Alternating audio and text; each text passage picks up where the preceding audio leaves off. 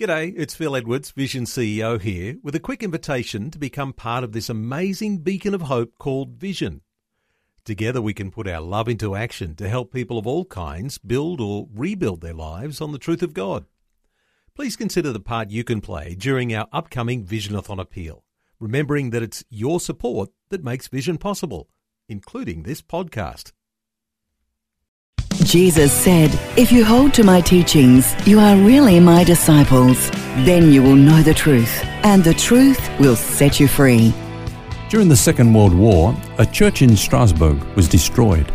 When the members of the congregation met together to inspect the damage caused by the bombing, they found that the entire roof had fallen in, leaving a heap of rubble and broken glass. Much to their surprise, however, a statue with outstretched arms that had been carved centuries before by a great artist was still standing erect.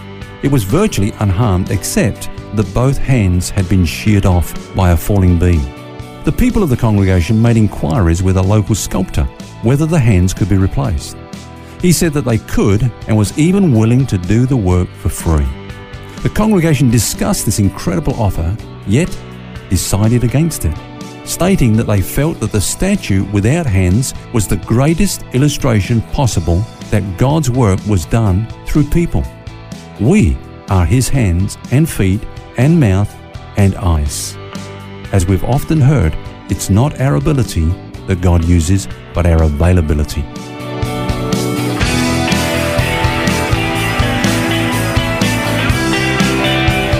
This is Set Free with Ken Legg. And the fact that he uses ordinary people is kind of comforting, knowing especially, Ken, that uh, God will use us not because of us, but often in spite of us, gives us great hope. That's true, and uh, we, a point that we've noticed, Phil, is that God, it seems, has gone out of his way to get that point across. It's not about you. It's not about you having to qualify or impress me or do great things so that I'll use you. I don't do superstars. Uh, I don't do heroes. I just do ordinary people? Would you just be ordinary? Would you just be who you are without trying to be somebody different? Now, the next time you feel like God can't use you because you don't qualify, just remember these people. Noah was a drunk. Abraham was too old. Isaac was a daydreamer. Jacob was a liar. Leah was unattractive. Joseph was abused. Moses had a stuttering problem. Gideon was afraid. Samson had long hair and was a womanizer. Rahab was a prostitute. Jeremiah and Timothy were too young. David was an adulterer and a murderer. Elijah was suicidal. Isaiah preached naked. Jonah ran from God. Naomi was a widow. Job went bankrupt. John the Baptist ate bugs. Oh, that's nice. Peter denied Christ. The disciples fell asleep while praying. Martha worried about everything. The Samaritan woman was divorced more than once. Zacchaeus was too small. Paul was too religious. Timothy had an ulcer. And Lazarus was dead. what an interesting list. What's my problem compared to all of that? I mean, these are the, the heroes of the faith.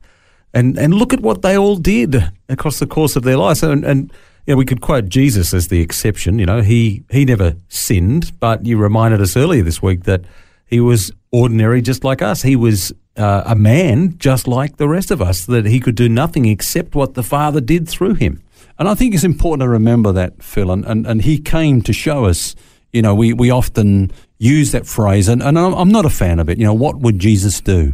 As if there was a formula. Look, I've left you guys the formula ABC, one, two, three. Mm. You know, this is what you do, and uh, it'll work every time. No, he never knew what he was going to do. Mm. He was just available to God. I think the answer to the question, what would Jesus do, is ask the Father. Exactly, exactly. And the Father would, you know, reveal to him what his plan was for that day, and Jesus would just be available to the Father. And so I think I made a statement the other day that uh, Jesus could summarize his life by these words All I ever did, I never did. It was the Father working through me. And the beauty is that for the first time since Adam was created, uh, before the fall, of course, God could be seen in a man. All that Jesus did was to present his humanity to the Father every day, and God did extraordinary things through him. Mm. I guess the main point here is something you said a couple of days ago that God's grace shines against a backdrop of our weakness, uh, as if to say our weakness, our weaknesses don't disqualify us from being used by God, but they actually do the opposite. They almost qualify us. Absolutely, Phil. In fact, I, I, think of the words of Paul right now, where he said, You see your calling, brethren, that not many wise according to the flesh, not many mighty, not many noble are called, but God has chosen the foolish things of the world to put to shame the wise. And God has chosen the weak things of the world to put to shame the things that are mighty, and base things of the world and the things which are despised. God has chosen, and the things which are not, to bring to nothing the things that are, that no flesh should glory in his presence. I remember hearing a story once of a, a very well-to-do lady. Uh, in fact, she was a lady. She was a lady. I forgot what her other name was, but she was, you know, prefixed with lady. Yes. And um, she said, I was saved by an M. saved by an by M. an M, a letter M. She said, I thank God that he said not many. he did say not any wise and noble because she came from noble background. Yes. But, the, you know, it seems like the, the, the norm for God is to take the ordinary, to take the likes of you know, you and I, people that just know that without the grace of God, we're nothing. We can do nothing. And even to think of somebody like a lady or a lord or, you know, somebody born into royalty, Yeah. even. As far as God is concerned, aren't we all the same? Absolutely, yeah. And so it's, it's only a, a thing of perception. Like, you know, in, in society we have classes, so we do tend to feel inferior to those that are above us in, you know, this class sort of uh, grading system that we have. But as you say, in the eyes of God, we're just humanity. We can do the same thing in the church. We can look up to some great preacher or, or other. You think of, you know, Reinhard Bonnke, for example. Yeah. You know, here, here is a man who would be described often as a great man of God, and God has done some amazing things through him. Mm. We could say, well, you know, he, he is better than us in some some respect. But, Yeah. but really, he's just an ordinary guy who's been faithful. Yeah. And I think, you know, sometimes we use terms like, wow, that guy is really anointed. Yeah. But, you know, the thing is, we're all anointed. The question is, what are we anointed for? Yes. God has a specific role for every one of us. What is the grace of God upon your life and upon my life for? Well, you know what God has called you to do, and I know what God has called me to do. And so we just give ourselves to that and allow God to do extraordinary things we trust through us, you know. Let me just share my, my testimony, uh, Phil, um, on the subject. Um, you know, when, when I was um, growing up in, in my church when I was just a teenager, uh, I remember the first time I was asked to preach, you know, at our, our youth meeting.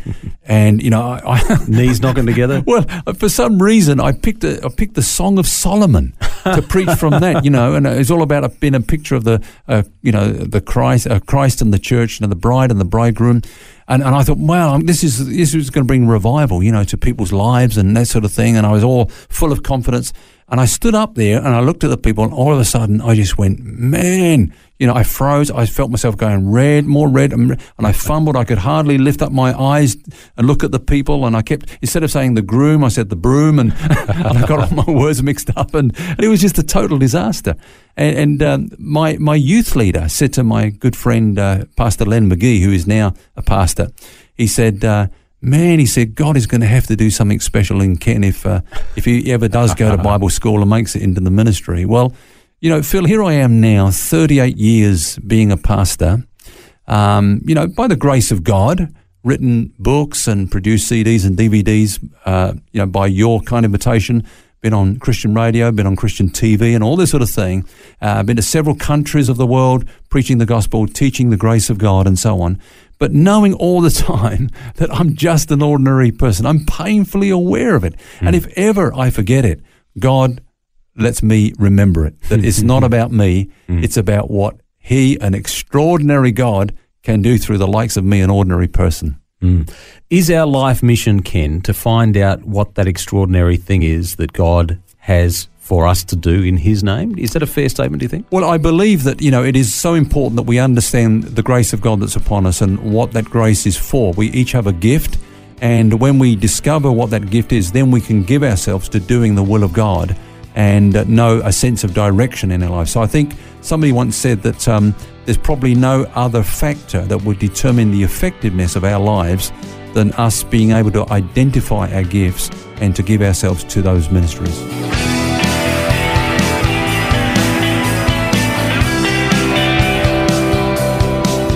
Well, that brings us to the end of our series this week. Hope you can join us next week when we start a brand new one. Until then, remember, you don't have to carry that baggage. God wants you to be set free. For books, DVDs, small group studies, and other resources from Ken Legg and details about Ken's ministry, visit the Vision Christian store at vision.org.au.